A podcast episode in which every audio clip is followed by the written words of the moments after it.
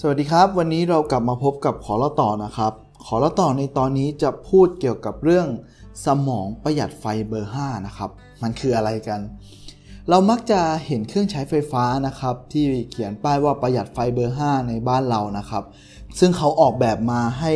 มีการใช้งานได้อย่างมีประสิทธิภาพ และก็ประหยัดพลังงานมากยิ่งขึ้นนะครับ แต่ความเป็นจริงแล้วเนี่ยเราเองนะครับก็สามารถประหยัดพลังงานชีวิตของเราเนี่ยได้ด้วยเช่นกันนะครับ ซึ่งพลังงานชีวิตของเรานั้นเนี่ยมันเป็นสิ่งที่มีค่ามากนะครับ แต่เราเนี่ยกลับใช้มันอย่างสิ้นเปลืองนะครับ ดังนั้นนะครับ วันนี้เราจะมาพูดกันเกี่ยวกับ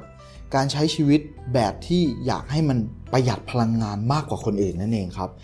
ยังงงๆใช่ไหมครับ ก็ประมาณนี้ครับ เราพยายามใช้สมองในการคิด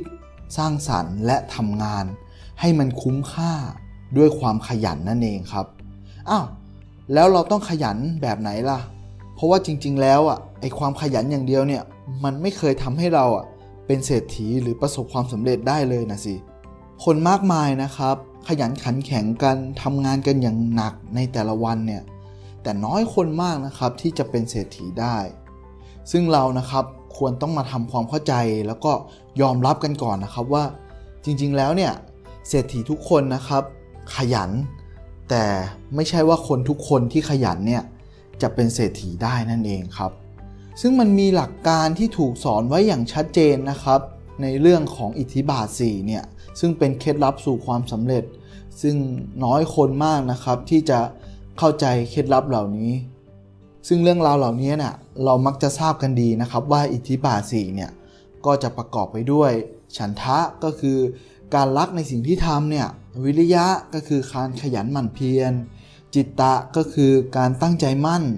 หรือวิมังสาเนี่ยก็คือการพิจารณาตรวจสอบให้ควรอย่างดีนะครับ เราจะเห็นได้ชัดเลยนะครับว่าความขยันอย่างเดียวเนี่ยมันไม่สามารถทำให้เราเนี่ยประสบความสำเร็จได้ แต่มันมีตั้ง 4 ปัจจัยนะครับที่ประกอบรวมกัน ให้เราเนี่ยเดินทางไปสู่ความสำเร็จได้ ซึ่งคนส่วนใหญ่นะครับก็จะถูกปลูกฝังกันมานะครับว่าเราต้องขยันนะ เราขยันแล้วเราจะประสบความสำเร็จได้ แต่ความเป็นจริงแล้วเนี่ยเราจะสำเร็จได้นะครับ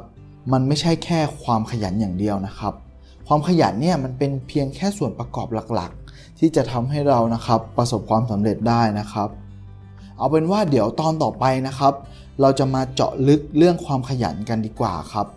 ซึ่งในตอนต่อไปนะครับ เราลองนึกดูนะครับว่า ตอนนี้เรากำลังขยันเพื่อสร้างความฝันเนี่ย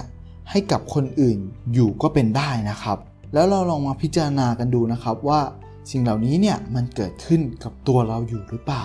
เดี๋ยวเรามาพบกันในตอนต่อไปนะครับ ตอนนี้ก็ขอฝากไว้เพียงสั้น ๆ เพียงแค่นี้นะครับ แล้วเรากลับมาพบกันใหม่ครับ สวัสดีครับ